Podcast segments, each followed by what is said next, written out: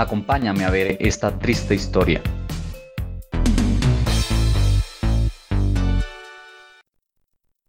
Aquí me pasaron por la faja la dirección, ustedes están haciendo lo que se les da la gana, entonces aquí uno los invita a hacer algo y no lo hacen. Y no me quiero quedar con las ganas. Yo ya iba a hacer la tarea, mi queridísima y estimadísima directora de episodio. No, no, yo sé que tú tenías intención. O sea, yo lo vi en tus ojos. Yo, yo sé que tenías toda la intención. no te dejes contagiar de esta. acotación para los oyentes. Eh, estamos, estamos, estamos viendo el tema. bueno, ella acaba de ver mis ojos, pero resulta que estamos conectados cada uno desde nuestras casitas y eh, a mí es lo único que no se me notan los ojos. A ese nivel de sinceridad llegamos en este episodio. Leo intenta lamberle diciéndole que, que, ya va a participar y Diana intenta ser hipócrita y quedan delatados los dos ahí de momento. Diga que se le olvidó, parce, así como se le olvidó a Luis y así como se me olvidó a mí, parce. Sean sinceros, de verdad. A ver, directora, lance ahí la actividad ahí ya que nos pasamos. estamos acá ya entre muy alzaditos, muy no sé qué, esta onda anarquista nos consumió. Pues Listo, la verdad, Diana, señorita Diana, es que, es que yo no, no pude ser sincero porque es que me, me ha dado la repena. que no se note que somos de Bogotá. Pero no hablas como ellos.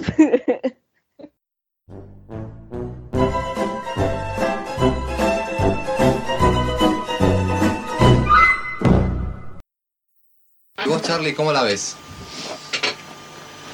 Yo la veo, la veo de trabajo, la veo de, la veo de música. Eso es lo que estoy haciendo yo, no te acerques tanto. Nuestro entorno tiene un significado particular. Pero tú le das la interpretación ideal. El encuadre perfecto. ¿Te animas a descubrirlo?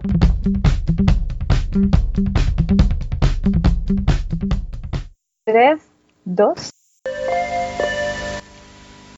Bienvenidos y bienvenidos a una edición más del Encuadre Podcast. Desde esta mesa de trabajo virtual, los saludantes de su casa, Alejandro Pasquegas, ¿cómo estás? Hola Diana, ¿qué más? Yo saludándote aquí desde el sur de nuestra capital, siendo 9 y 17, ¿no? De la mañana de, de un día X. Madrugando harto. Leonardo Peña, ¿cómo estás? Hola a todos y todas. Eh, yo saludándolos desde el tierno arrullo de mis cobijas. Eh, estoy en este momento en el tibio regazo de mi cama eh, desde el norte de Bogotá. Bueno, y un invitado muy especial que esperamos siga compartiendo este espacio con nosotros, el señor Luis Ávila. ¿Cómo estás? Hola Diana y todos, ¿cómo están? Eh, bien, pues aquí con un poco de frío, eh, madrugamos un poco a hacer el programa y pues con ánimos de, de, continuar. Perfecto, y por último, quien les habla, Diana Vega, y en la madrugada de hoy, Clicks Modernos, un álbum de 1983, uno de los más emblemáticos de la carrera del señor Charlie García. Quien duélale a quien le duela es uno de los padres del rock en español. Este hombre, guitarrista, pianista, baterista, compositor, arreglista, tecladista, y yo sospecho que también preparaba el tinto, es la viva definición de un artista integral, y así lo demostró en el trasegar de las agrupaciones que conformó. Aquí hablamos de Sui Generis, La Máquina de Hacer Pájaros, e Inolvidables Erugiran y por supuesto también una prolífica carrera como solista. Y a esta última nos vamos a remitir, pues nos siguen pegando abajo, es una canción que pertenece a Clicks Modernos, segundo álbum de estudio del artista, un álbum que nace en una época atravesada por conflictos, una gran violencia social, censura e irónicamente una gran acogida en audiencias juvenil, con letras que devienen de una suerte de trova que termina siendo un espejo de la realidad y esta identificación hace que calen muy fuerte en el colectivo. Por eso frases como ella se quedó sin boda ni arroz y al novio lo agarraron entre muchos más que dos, cuenta una historia que duele pero que está impecablemente narrada. Del mismo modo, este álbum cuenta con los teclados del señorísimo Fito Páez y el bajo del gran Pedro Aznar. Ok. En el encuadre. Llega el momento de poner el lente gran angular a nuestra charla. Yo les voy a empezar a echar el carretazo de esta historia porque de verdad es una historia con intenciones sombrías y podemos hablar, en el año 1976 comienza la, dictadura de la Junta Militar en Argentina, son tres fuerzas del ejército las que se toman este país y eh, se hace a partir de un golpe de Estado. Este proceso de dictadura recibe el nombre de Proceso de Reorganización Nacional o PRN. El golpe de Estado se conoce también como Operación Aries se comunica a la población que a partir de la fecha el país se encuentra bajo el control operacional de la Junta Militar. Se realiza bajo el concepto de la doctrina de la seguridad nacional y la seguridad nacional tiene un hito muy sombrío porque está impulsado bajo la potencia para ese entonces que era Estados Unidos en el marco de la Guerra Fría. Para propiciar golpes de Estado en diferentes países, Estados Unidos controla a través del terrorismo de Estado. El terrorismo de Estado que hace generar golpes de Estado, cometiendo delitos de lesa humanidad. Podríamos decir que casi todo Sudamérica y Centroamérica se ve vinculado bajo este poder, que si bien no está por escrito, sí hay investigaciones que demuestran que Estados Unidos fue, que fue, la, fue el país que propició la mayoría de ataques a los estados. Está Bolivia, está Brasil, está Uruguay, está Chile, está Argentina, está Colombia, Guatemala, El Salvador, Paraguay, México y Venezuela. Y si bien no todos los países tuvieron una dictadura como tal, en el país, por ejemplo, en Colombia, se ve enmarcado en tres puntos fuertes, que es el paramilitarismo, eh, la persecución a la Unión Patriótica y los falsos positivos.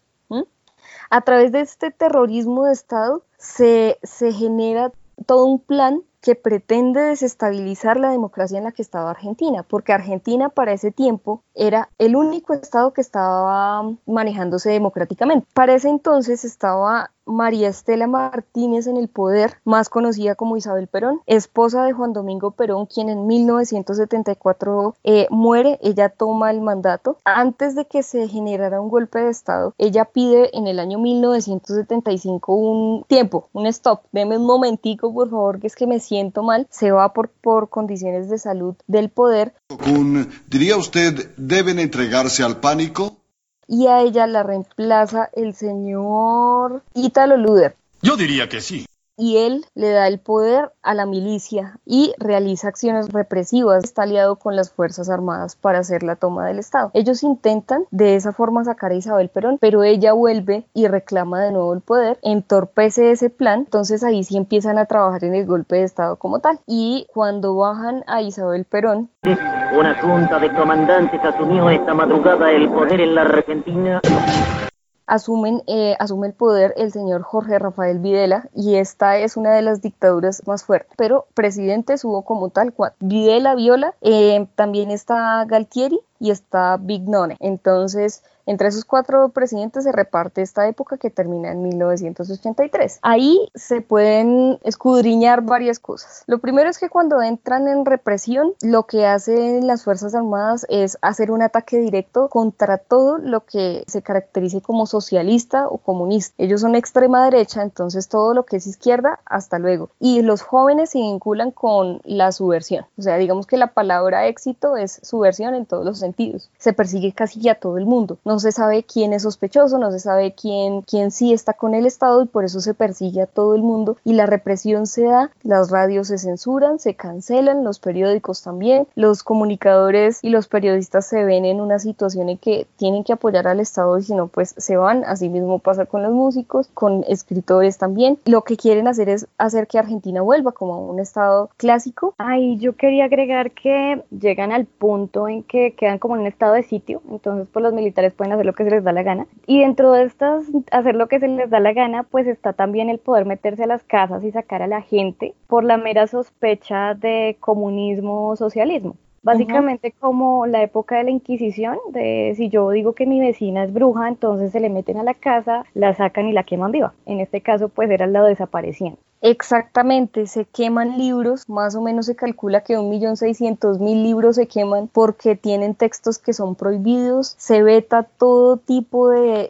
conductas que no estén en el gusto del militar o como se entiende que deba ser la concepción de, una sociedad, pues. Entonces se censuran eh, contenidos violentos, palabras que tengan una connotación sexual, así sea mínima, en ese, en ese síntoma de que todo el mundo tiene algún tipo de culpa y se va a ir contra el Estado de alguna forma, ¿sí? Y se tiene que someter a la sociedad y entre eso se amenaza mucho a los jóvenes. ¿Por qué? Porque están vinculados siempre con formas de ver el mundo y de rebelarse en contra de lo conservador. Entonces siempre se les va a vincular como los malos. También se puede relacionar la influencia de la iglesia frente a todas estas corrientes, como a todas estas rebeliones, de cierta manera el que estuviera de parte de la religión o el que dijera que estaba de parte de la religión o de parte de Dios o que sus acciones estaban validadas por la iglesia, hacía también que la gente tuviera más disposición a aceptar eh, todo esto que estaba pasando, ¿no? Es decir, muchos de los que eran reprimidos ni siquiera se paraban a pensar a decir, venga, ¿y esto por qué está pasando? ¿O por qué nos están haciendo esto? O lo que sea, eh, sino que habían ahí unas cuestiones morales también que eh, de cierta forma validaban lo que estaba pasando en ese momento, ¿no? Igual Leo también mataron religiosos, o sea, se mató a todo el mundo. El 81%, según algunas estadísticas, eran jóvenes de 20 años. Entonces se atentaba contra los jóvenes, pero también se asesinaron sacerdotes, clérigos, las personas que hacían parte de diferentes eh, religiones, a los testigos de Jehová se les persiguió mucho también y se criticaba otro tipo de religiones, entonces digamos que todo era bajo una concepción muy conservadora del término, o sea que si los pelados ahorita creen que están como censurados, pues no tiene nada que ver con cómo eran. Ahí yo creo que podemos ver como algo muy similar a lo que charlábamos en el podcast anterior en cuanto al tema de cómo interviene la iglesia, que en determinado momento como que se le voltea a las dictaduras, termina siendo perseguida también. No sé, pero encontré como ese puente entre ambas dictaduras, o sea, antes hablábamos de la dictadura de Franco, en este momento pues hablamos de la dictadura de Videla específicamente, y ocurre lo mismo. Es ese momento en que la iglesia se da cuenta de que la embarra, terminan intentando hacer gestión social y terminan siendo perseguidos. Jorge Mario Bergoglio también participó en este tipo de gestiones, porque él fue uno de los sacerdotes que intentó apoyar a la clase, a las clases menos favorecidas en Argentina. Sí, es, es, increíble cómo se ve y cómo se vive la censura en ese tiempo y más que todo en época de Videla.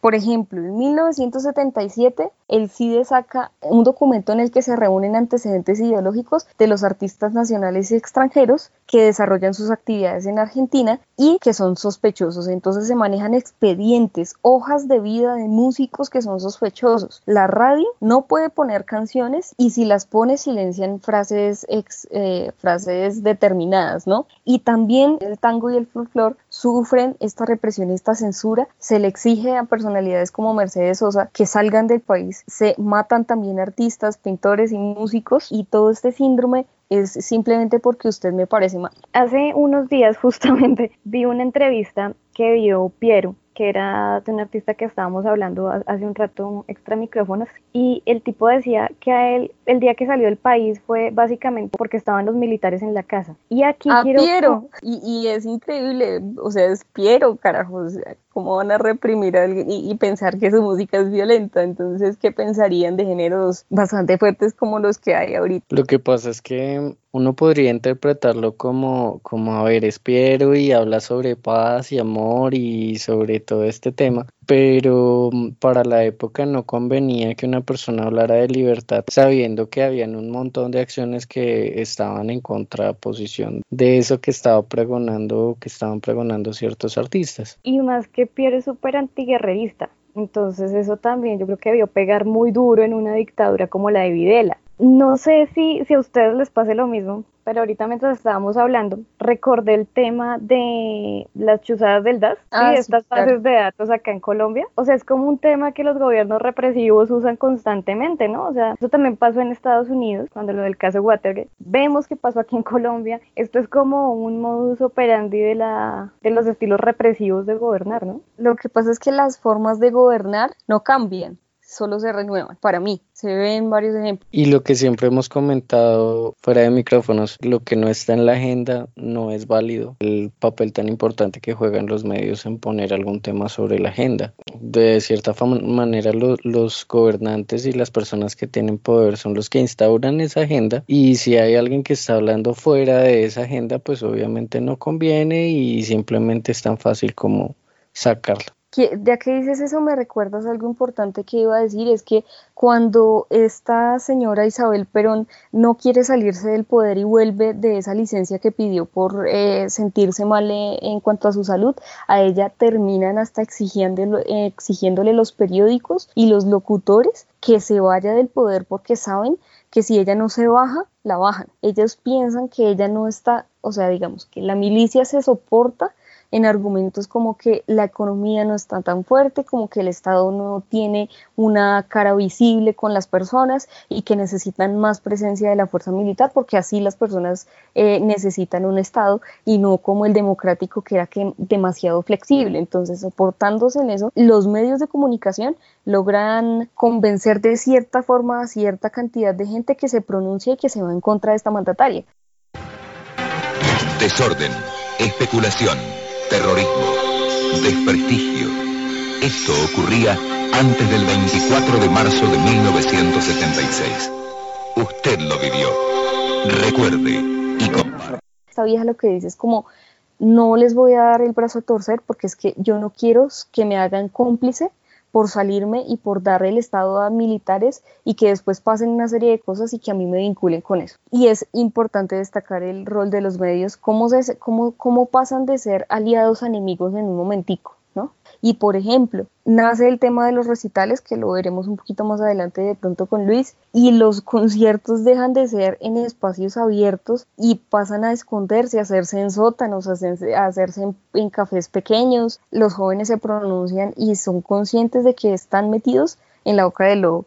Punto y hay unos cánticos y, hay unas, unas frases que son bien interesantes y que, que marcan mucho y como de verdad estamos en la boca del lobo y no podemos salir. Después, eh, la guerra de, de, las Malvinas. Desestabilizan la economía, la gente empieza a, a enajenarse del concepto de Estado que tiene la milicia se destapa un poco la olla, la, la, gente ya no quiere saber más de milicia, la gente ya empieza a ver que ese no es el modelo de Estado. ¿Qué hacen? Coger las Malvinas como una excusa para que la gente vuelva a sentirse orgulloso pues de, su Argentina. Esta idea se empieza a concebir hacia 1981 y es eh, bajo el eh, gobierno de Galtieri, cuando él está en la presidencia y, y, están todos ahí. En realidad esta es una guerra que ellos no tienen ni la más mínima oportunidad de ganar, pero engañan a los medios y engañan a la gente. Casi que todo 1982 pensando que está ganando cuando no es así y la gente ya se empieza a dar cuenta pues Galtieri sale del poder, él renuncia,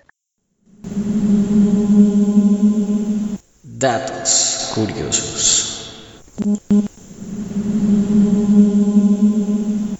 Pues en el año 1982 es donde se da un concierto pues que es icónico para Charlie García, donde es reputado de haberse vendido a, las marcas y donde es señalado de que ya no hace música con con sentido social, todo porque para ese concierto tiene que buscar un apoyo económico ya que lo que quiere mostrar en escena es algo que hace alusión a la guerra de las Malvinas. El que hace, él genera como una maqueta enorme en el escenario y bombardea, pues en teoría bombardea esa maqueta para que la gente pueda experimentar el miedo.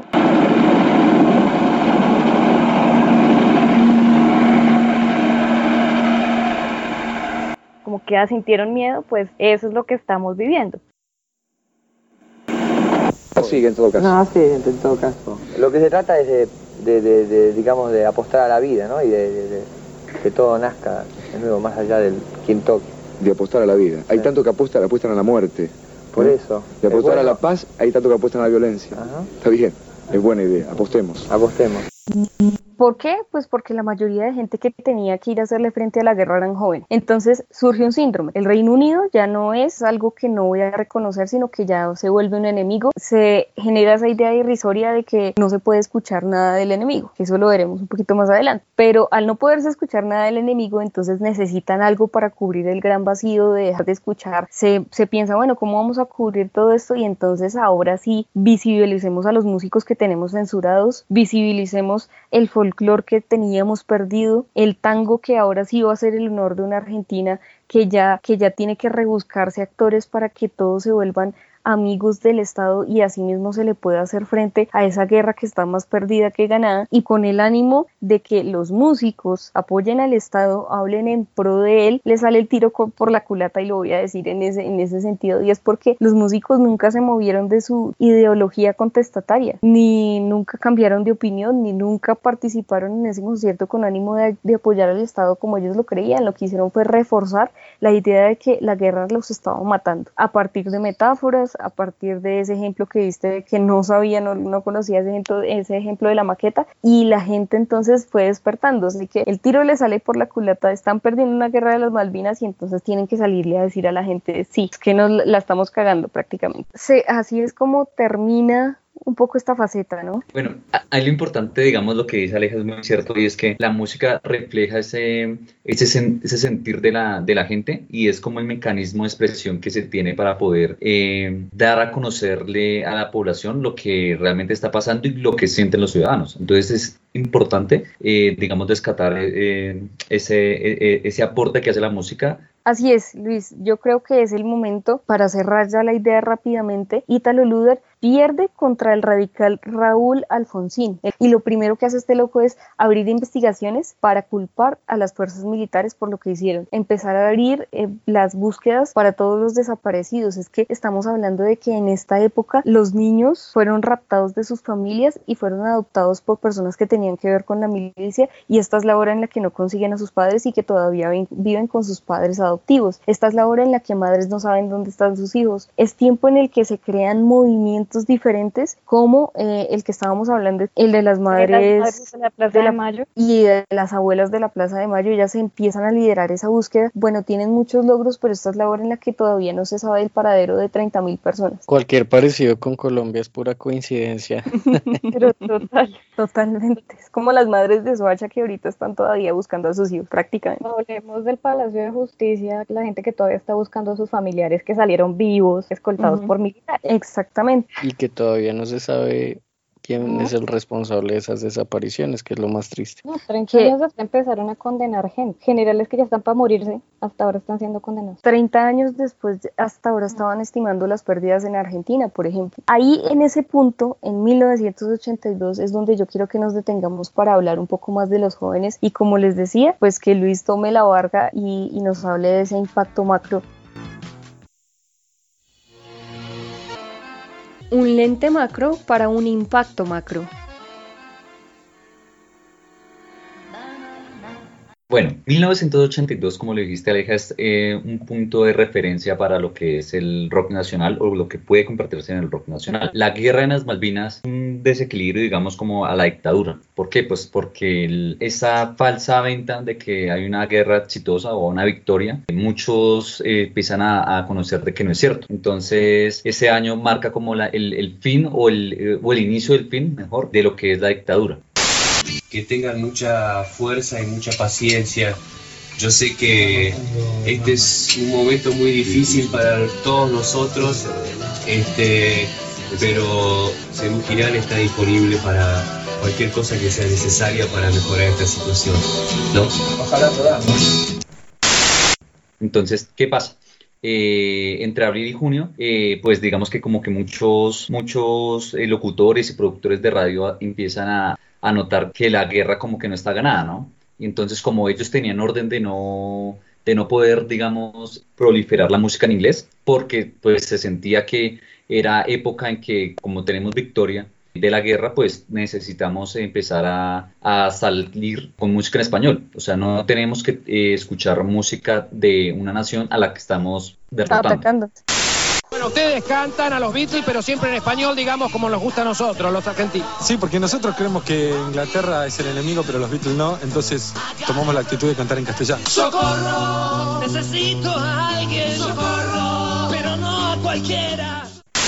Exacto. Entonces, eh, como que este es el inicio para que se den a conocer en Argentina León Gieco, Porchelo, Charly García, Mercedes Sosa. ¿Por qué es importante este 1982? Porque es el inicio para que estos artistas que se vieron, eh, digamos, censurados durante la dictadura estén en la primera plana de, de los periódicos. Así es, así es, Luchín. Es completamente cierto esto. Fueron pañitos de agua tibia, ¿no? El tema de intentar gestar un triunfo imaginario cuando todos cuando todo era lo contrario y que además no solo no solo fue una derrota terrible para Argentina sino que le dieron el palo a Margaret Thatcher para que ella ganara favoritismo. Digamos que esa fue la oportunidad para ella darse a, conocer y, sentar un digamos un precedente y pues se le presentó como la oportunidad. En bandeja de oro mijo. Y desde mi opinión pues lo único bueno que digamos que trajo esta guerra fue que pudo como terminar esa esta dictadura y pudo resurgir ese amor hacia lo que se podía producir, ¿sí? Digamos que está, y, que pudo como determinar esos, esos aspectos eh, tan importantes del rock nacional argentino. ¿Y por qué digo esto? Porque lo quiero enlazar con que el rock nacional tuvo, tuvo una historia para que pudiera ser, digamos, aceptado, para que se convirtiera en un ícono no solo para Argentina, sino para la región. Entonces,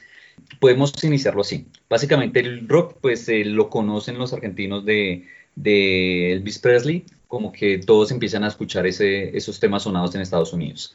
Entonces, a mediados de los 50, pues, digamos, la clase política, digamos, eh, clásica, conservadora, solo escuchaba, digamos, algo de tango, eh, como algo música popular. Exacto, era muy, muy clásica la, la, cosa y no se veía, digamos, que un nuevo género entrando era como algo muy, muy inoportuno para la época. Entonces, eh, a lo que el rock fue entrando, marcó una pauta hacia especialmente a los jóvenes. ¿Por qué? Pues porque los jóvenes iban a la guerra, los jóvenes estaban como sin saber qué hacer.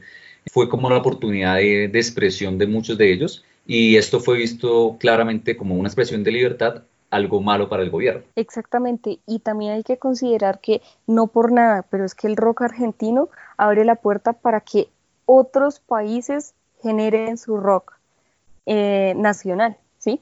Este rock es el que le abre, le abre la puerta a agrupaciones como Kraken, como Terciopelados y incluso como Doctor Crápula, que lleguen a ser contestatarias y que se lleguen a, impregnar un poco de lo que está sucediendo y que se lleguen a pronunciar también sobre eso, porque si hay algo que destacar es que letras como las de Charlie García lo que hacían era mostrar una realidad y una realidad en letras bailables, por ejemplo, sí, que no se percibía ni, ni por la esquina que me estaban diciendo, venga, es que nos están, nos están pegando abajo por ejemplo, como dice nuestra canción. Yo ahí lo que quiero agregar es que precisamente por eso hablamos de los padres del rock en español, como el señor Charlie García y Luis Alberto Spinetta, porque pues es allá donde se gesta todo este movimiento, es allá donde empieza la curiosidad por venga a ver qué pasa si cantamos en español. Porque pues sí, obviamente estaban todas las bandas británicas, todo lo que es gringo, todo ese producto estaba aquí en Latinoamérica. Pero a partir de lo que hacen ellos es que empiezan todos como desde su contexto social a generar nuevas propuestas de rock en español. Así es, entonces está Almendra, está Cerú Girán, conocemos a los grandes padres como lo fueron Soda Stereo y Gustavo Cerati, no se puede desconocer, está Fito Páez que también toma su, su perfil y su, y su línea fuerte, por supuesto Charlie García que decide quedarse y el que decide hacerle frente de una u otra manera a todo esto que está pasando y que se va volviendo como en, un, en una historia de terror para los argentinos. Datos curiosos.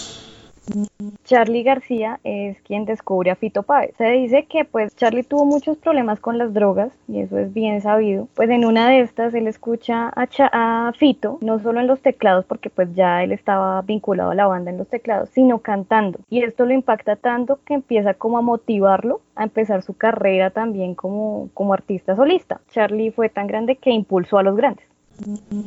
Sí, como en esa ayuda para descubrir nuevos artistas eh, que se generaban en la época, pues había caracterización propios de esos artistas. ¿Y cuál era? Pues que llevaban el cabello largo, eran más relajados, digamos, en su modo de pensar, en su modo de andar, en su modo de vivir la vida. asistían a clubes que no eran, digamos, lujosos ni famosos, sino que era un espacio para que pudieran compartir y desarrollar música, ¿sí? Porque pudieran desarrollar y poder compartir esos pensamientos a través de lo que se conoce como una guitarra, como un bajo que digamos que en la época no era tan, tan puntual, pero entonces era el espacio que se necesitaba y que se dio para que muchos se, se, conectaran y pudieran dar ideas aparte de lo que es el rock en español ahora me voy a meter como se mete Diana. Yo voy a aportar algo con un datico curioso. La Asamblea General queda en silencio cuando Baby se acerca al podio para dar lo que sin duda será un explosivo y memorable discurso. Datos curiosos. ¿Ustedes no se han fijado que, que la mayoría de los cantantes para la época eran mechudos? O sea, Fito Páez, Calamaro. ¿Se han fijado como que, que todos son mechudos? ¿Sabes qué? Curiosamente, con referencia al cabello, a Charlie cuando él hace este disco, él genera una, una canción en especial contestataria a todas las críticas que le hicieron, porque el tema del cabello también fue una crítica. Él decide cortarse el cabello y hasta eso se lo critican. O sea, vendido porque se cortó el cabello. La identidad era tan fuerte con el tema de, su estética, del cabello largo, que el hecho de ver a Charlie con el cabello corto para sus fans fue, fue terrible. Fue como, no, no, no, sí, definitiva, se vendió. Y por eso se cortó el cabello. Ustedes pueden mirar videos viejos y de verdad que a todos los van a encontrar mechudos, ¿sí o no, Luis? Luis que fue mechudo en una época. Leo, fue mechudo en una época también. Ah, pues No, para nada. No, yo nunca fui mechudo. Tenía, no, diría una guachada y no sé si en este podcast se permitan guachadas, entonces no. Palabras fuertes. Digamos que el, el, tema del, del cabello largo era como una de las de otras formas de poder expresar eh, eh, como ese rechazo hacia, hacia lo cotidiano y hacia lo clásico, ¿no? Es como decir, aquí estoy yo y yo soy la diferencia. Entonces en ese aquí estoy yo se juntaron muchas personas que decían, ven, yo también soy diferente. Por eso el cabello largo es algo importante, digamos, dentro del rock. Y se trae mucho de la cultura hippie. Resulta que los hippies también eh, lo adoptaron por el tema de que en, la, en las tribus y pues esta cultura aborigen las personas de más edad eran quienes tenían el cabello más largo. Entonces se hacía como una referencia a la sabiduría con el tema del cabello y eso los hacía sabios. También querían hacer alusión a eso y creo que los rockeros lo jalaron. Mi otro aporte, además de, lo de la cultura hippie, todo lo que se construye como, como contracultura también habla mucho visualmente. Se van a categorizar en alguna vaina que si es el pañuelo, que si es la balaca, que si es el pelo, que si es la ropa negra o la ropa de colores, que si es el tipo de maquillaje, siempre va a haber algo, una tendencia, algo que marque y algo que impacte, ¿no? Porque lo, lo visual siempre es lo que va a entrar de primera mano y punto. Y Aleja, con esto es importante concluirlo en algo muy, muy especial, que se puede decir como que el rock fue un movimiento eh, no solo que involucra a los músicos, sino que involucraba a los artesanos, a los hippies, a los ecologistas, a, a, las feministas, a los feministas. Entonces, el rock se puede concebir, concebir como que el llamado a una sociedad alternativa que da como resultado el rock en español. Y yo apoyo ahí lo que dice Luis el, rock siempre ha representado esa necesidad de rebelarse y de ir en contra de lo que significa ser, ser normal. Digamos que tiene, tiene tantas matices en cuanto a... Se vivía en una época en la que el tema de la militancia y el tema del poder estaba tan marcado que el rock fue como esa forma de contestar de parte de los jóvenes hacia no estoy de acuerdo y, y no hago parte de ese control y no voy a hacer lo que ellos me están diciendo que haga. Entonces es, es muy chévere esa parte del rock. Listo, Leo. Exploremos con, con un zoom lo que queremos explicar. Playback.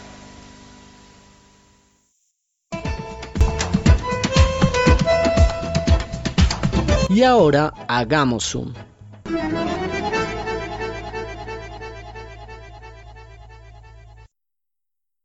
pues vamos a hablar un poco sobre la construcción musical de Charlie García y todo lo que implica eh, más allá de, todo esto, este contexto político y este contexto social que mm, manejaba Charlie como un artista ya a pasar eh, a hablar sobre la construcción melódica e instrumental. ¿Por qué fue importante para la época? Si nosotros nos ponemos a revisar cuáles fueron los hitos a nivel de rock y a nivel de pop en la música, podemos resaltar tres fechas eh, muy importantes. Eh, la primera que mm, revolucionó de alguna forma estos dos géneros musicales eh, fue en el año 1964, donde más o menos a principios de esa década podemos encontrar acordes de séptima dominante presentes tanto en el jazz como en el blues. Eh, también tenemos identificada por los académicos la invasión de grupos británicos en el panorama internacional,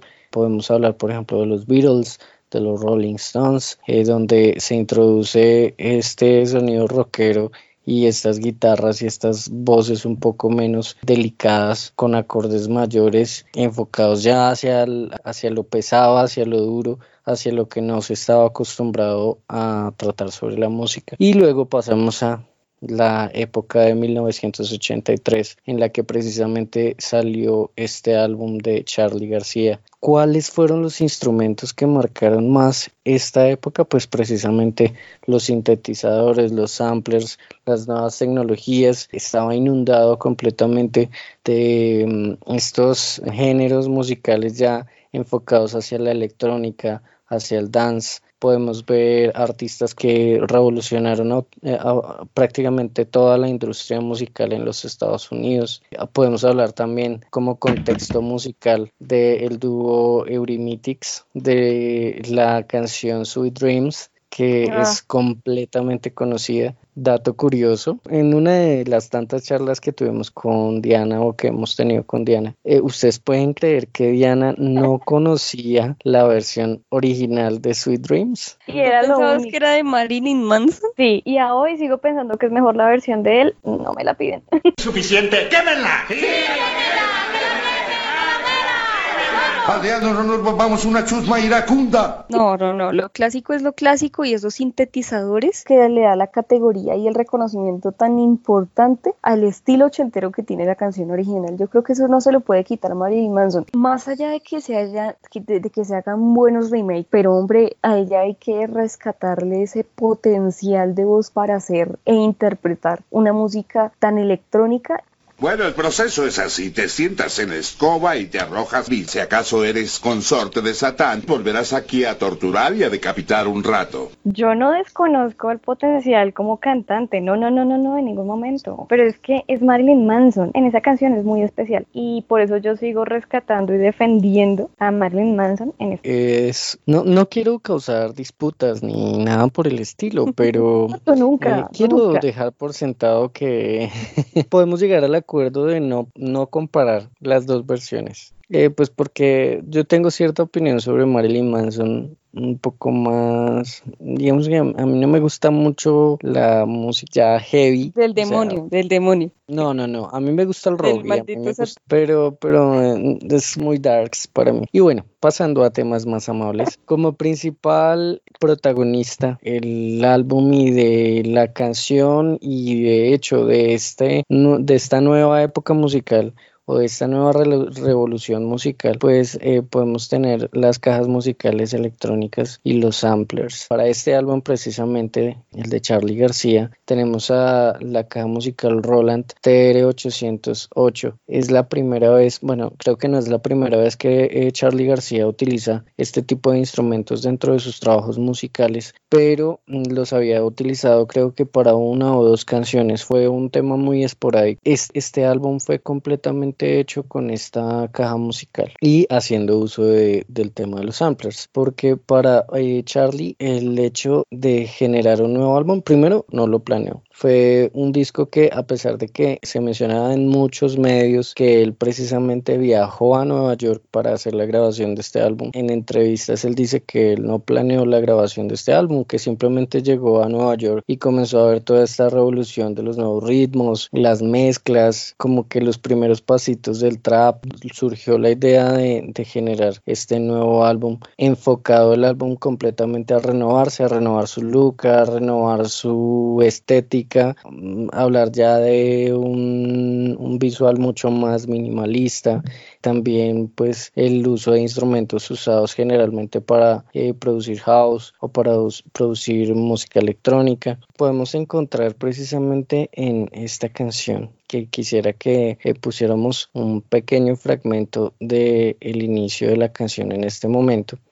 Y mientras tanto, el uso de instrumentos usados. Ese es el, eh, el punto de hoy. El, el, uso de instrumentos usados. Los instrumentos que son usados. Usándose le dan usabilidad. Su uso es muy usable. Lo importante de las hipérboles. Bueno, en fin. Venga, papi, espere, espere, espere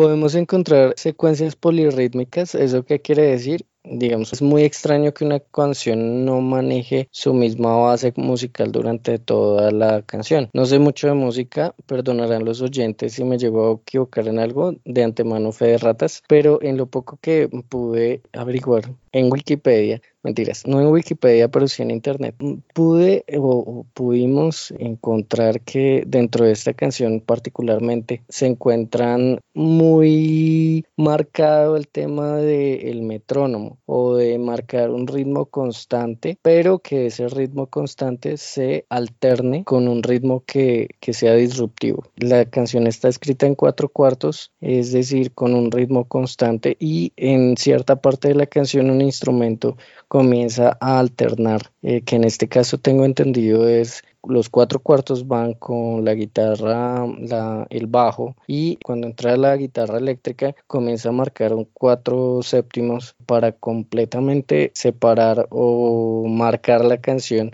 o acelerar la canción. Con lo que cuentas, yo creo que se refuerza mucho eh, el tema de, Charlie siendo un total creador y, recreador de su propia música, ¿no? Esa caja musical había sido experimentada también en Yendo de la Cama Living, que fue su anterior disco, pero no, la, no le dio como tanta, tanta, tanto bombo como se la dio en clics modernos. Precisamente por este afán de estar experimentando y recreando cosas raras y cosas nuevas. De hecho, en una entrevista, el productor pues, de, de clics modernos relaciona como lo sorprendido que queda con las mezclas que resulta siendo este tipo. Y apoyando no solamente lo que tú estás diciendo, Diana, no solamente fue un tema creativo, sino que como que todo fue muy trabajemos con lo que hay, porque resulta que pues inicialmente al señor Charlie García se le ocurrió dentro de su apartamento en Nueva York comprar un montón de instrumentos de última generación y eh, comenzar a hacer los demos de su álbum. Luego pues comenzó a explorar como con músicos con los que estaba que iba conociendo en Nueva York, como les había comentado al principio, explorar como esos nuevos ritmos y decidió tomar el rumbo del álbum. Digamos que encontramos ya el punto de partida de la creación del álbum donde él decide eh, alquilar la sala de Electric Lady, que es una de las salas más icónicas de Nueva York, donde ha grabado em, Shakira, no, I Shakira todavía no graba ya. Eh, no, no querido. Ha grabado Jimi Hendrix, donde grabaron los Beatles, donde ha grabado solamente Paul McCartney, donde han grabado Madonna, o sea, han grabado muchos de los artistas más importantes en la industria musical de los últimos tiempos en esa icónica sala. Y pues no debe ser nada económico. Donde no ha grabado Shakira la de Loba. No. Yo tampoco. Esa misma. Disculparán los oyentes. Aquí es donde aparece el pito. ¿Qué pasó? Pues este señor Charlie García ha estado o, se ha visto muy marcado por su afán creativo y por su afán de se hacen las cosas de esta manera como yo quiero. Es decir, los músicos que han trabajado con él se han visto de cierta manera guiados eh, como cohibidos a, que se tiene que hacer las cosas como él dice y como están en su cabeza. Entonces, eh, pues ha tenido ciertos problemas, por ejemplo, con las baterías o con los bajos o lo que sea, las personas que los tocan, obviamente. Y pues que no han estado dispuestos como a, que el, el, artista que toca ese instrumento se exprese de manera libre, sino que se haga de acuerdo a sus parámetros tal cual al pie de la letra. Eso pasó con el, el baterista que había contratado para hacer la creación del álbum. Eh, no recuerdo en este momento el nombre, era uno de los bateristas más reconocidos de la época o, de los, o pertenecía a uno de los grupos más bien más reconocidos de la época y no se entendieron a nivel profesional pues digamos que no no hubo un match ahí entre ambos y este señor pues se hizo a un lado de trabajar con, en el álbum y de trabajar con, con Charlie. Como este estudio era tan costoso pues eh, Charlie García tuvo que hacer uso de lo que tuviera a la mano y aunque inicialmente había contemplado a nuestra queridísima y adoradísima caja musical Roland TR-808, pues pasó a ser uno de los protagonistas más importantes para el álbum y a ser protagonista al nivel de estar en cada una de las canciones que pertenecían al álbum. Esto lo llevó al señor Charlie García a explorar en los vastos e inhóspitos mundos del el house y de la música electrónica, cosa que eh, es impensada para un músico que en sus inicios pues era mm, completamente rock y, y, no había explorado como estos, estos anales de la música pop y la música electrónica. Lo que pasa es que el rock también como que conserva su base, ¿no? Batería bajo guitarra eléctrica y voz.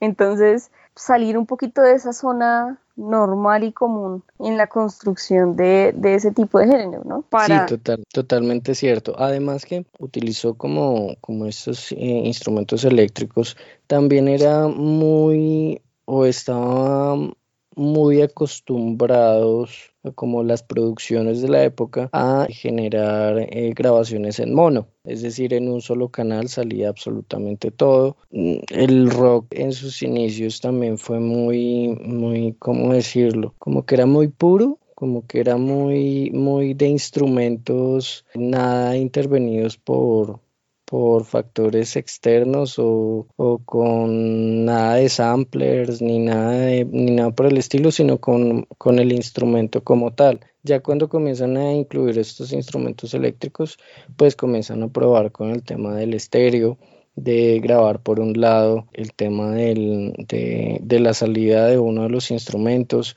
y por el otro otro o grabar con dos micrófonos distintos distintas salidas de audio y después en la postproducción hacer la mezcla de esos dos sonidos para enriquecer mucho más las producciones musicales. El tema de las mezclas a este nivel es totalmente novedoso y sí es súper impuesto por Charlie García. Sí se hacían mezclas antes, pero pues era desde otros, desde otros niveles, porque pues escuchar Artot de Spinetta es escuchar una vaina bien rara, pero no desde, sino desde máquinas o algo así. no, de hecho, aprovecho para hacer como otro, otro apunte. Otro de los apuntes de Diana.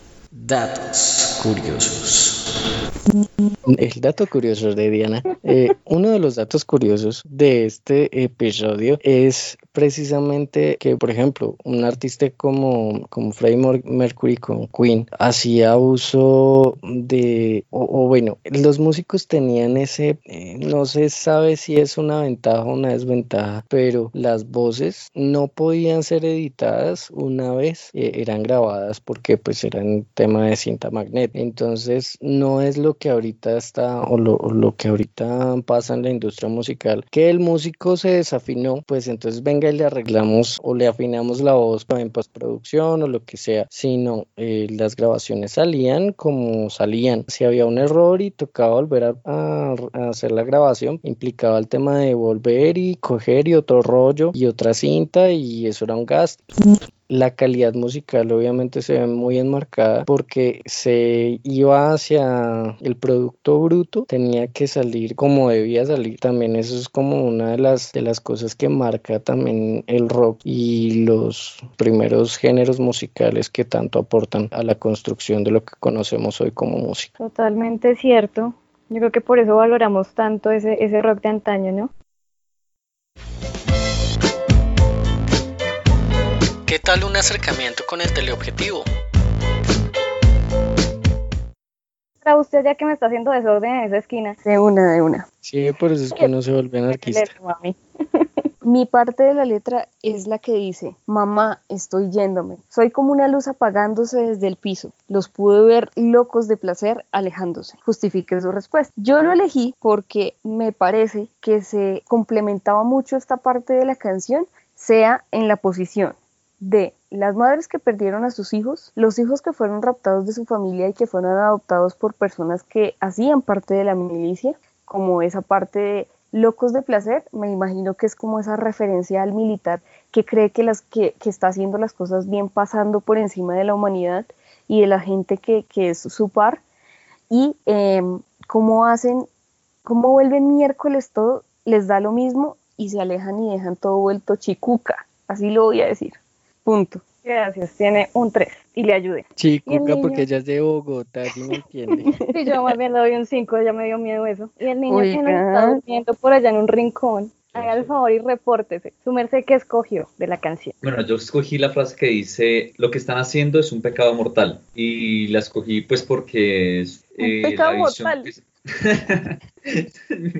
Otra vez. Por favor, el que el editor eh, cortas a Alejandra en todos, en toda la el programa. Gracias. Total, aquí va censura pura y dura. Igual que en la dictadura, censura para Alejandra. Apropiate de tu frase, por favor, y justifícame por qué.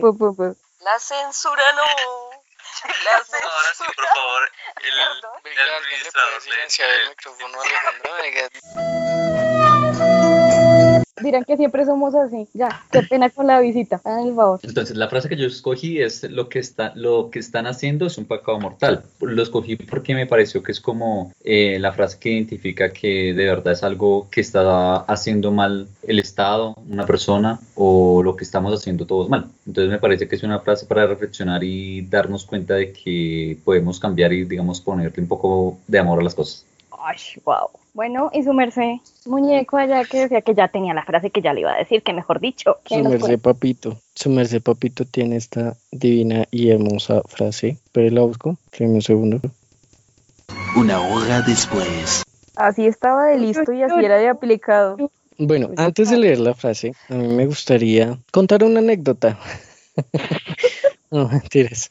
Una anécdota, más que una anécdota, no. Creo que en algún momento eh, de la parte que nos compartió Alejandra de su investigación, ella mencionaba eh, algo sobre que los conciertos ya no se daban en, en, lugares públicos, sino eran en ambientes cerrados. Esto se menciona dentro de la canción y precisamente traigo a colación esta, esta frase que dice, yo estaba en un club, no había casi luz, la puerta de salida tenía un farolito azul, él se desmayó delante de mí, no fueron las pastillas, fueron los hombres de gris. Es decir, dentro de toda esta historia que tuvo que vivir la juventud eh, reprimida por eh, los militares, eh, era, era tanto así que llegaban los militares y veían que estaban reunidos algunos, algún grupo de, de, muchachos o de pelados tratando de simplemente divertirse o pasar el rato eh, o escuchar algo de música y los iban cogiendo y los iban golpeando y creo que pues lo mencionamos ya durante el, durante el podcast. Entonces me parece una frase completamente directa por parte del señor Charlie García a la situación que estaban viviendo eh, los jóvenes en, en Argentina en la época de la represión. Listo, muy bien, me parece que juicio, ala. Pues como yo fui la única juiciosa que acoté mi frase desde el principio, voy a decir por qué la escogí. Perdóname, te interrumpo. Juiciosa, no. Tal vez, eh, si corrigida, no sé, ordenada, te podría decir, pero... Yo lo silenciaba. Pues te imaginas ese podcast como, y Alejandra, ¡pip!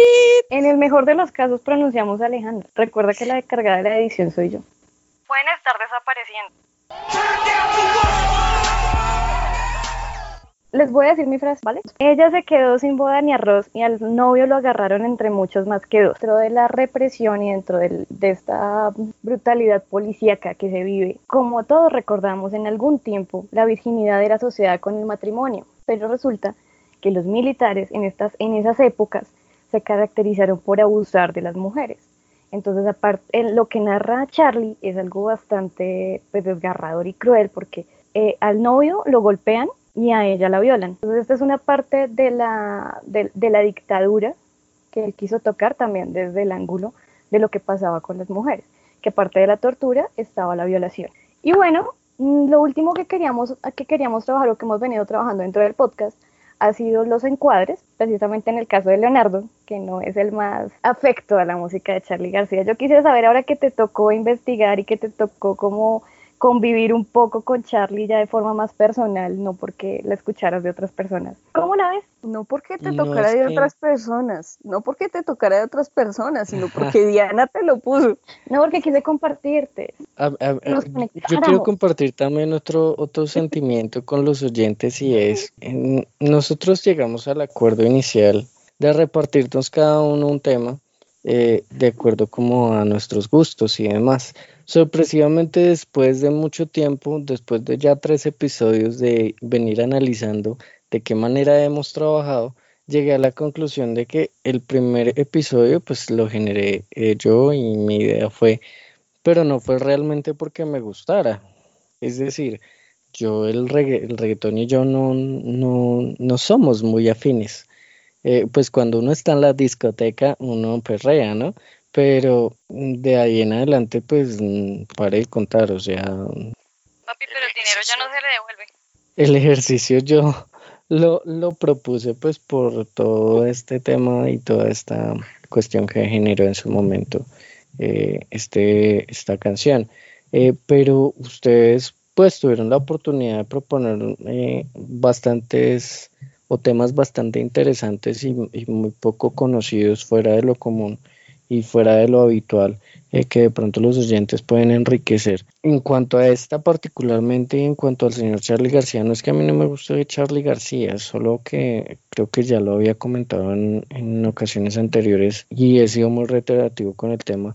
Me recuerda mucho a épocas oscuras de mi vida entonces es, es, bastante extraño escucharlo porque me trae esas épocas en las que sufría bullying de parte de mis hermanos. Y ahora conociendo como todo este tema eh, sociopolítico y cultural del, del, contexto que planteamos durante el episodio, pues obviamente el, el análisis de, de este señor me abre mucho más la mente a lo que representó para la época y eh, a lo que mencionabas Diana, que era realmente es un artista integral y realmente marcó o, hizo lo que en teoría para mí es valioso para un artista y es generar un impacto a nivel social y representar lo que está pasando en la época con, con, todo su contexto y poner una voz de, de, alarma y una voz de, protesta frente a una situación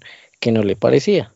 Y eso yo lo, lo resalto mucho en un artista y siento que es lo que debe hacer un artista siempre. Muchísimas gracias, sí, yo apoyo eso. Esa, esa, esa parte del impacto que debe generar un artista es algo de lo que yo también estoy muy convencida. Luis, ¿y a ti en dónde te tocó Charlie? Cuéntanos un poco. No, pues Charlie me toca en, en, el, en el sentido de que las letras que compone, pues nos involucran hacia un hacia un pasado y un presente que digamos podemos cambiar y podemos eh, contextualizar para que pueda no repetirse, ¿no? Y más bien que la música se o que las letras hablen de eh, las próximas letras que, salgan de, esto pues se construyan en base más al algo un poco más alegre y no tengamos que volver a utilizar la música para eh, experimentar o poder ver eh, la condición política tan cruel de un país, porque está bien verla, pero no de una manera tan cruel, ¿no? Entonces... Ok. Y Alejita, ¿a ti en qué parte te está tocando, Charlie? Pues ¿para qué hablo si me van a silenciar? no importa, hagamos el ejercicio como por mera formalidad. Bueno, listo, listo de una. ¿Qué pienso? Em, que estas eran letras. Simplemente a mí todo este tipo de artistas, lo que es el Flaco Espineta, lo que es Fito, lo que es Gustavo Cerati con pues que también es uno de los ánimos de las metáforas y yo personalmente lo estimo y adoro su carrera musical, es que estas eran letras y son letras dicientes, son letras que hablan de amor más allá del amor, que hablan de la realidad más allá de lo que está pasando y le ponen una óptica crítica y logran evidenciar cómo uno puede utilizar una contracultura para generar una revolución. Me impregnan esa visión. A todos nuestros oyentes, pues muchas gracias por la compañía. Esperamos seguir teniéndolos ahí pegados. Se despiden de ustedes Leonardo Peña, Alejandra Pascagaza, Luis Ávila y quien les habla Diana Vega. Esto fue el Encuadre Podcast.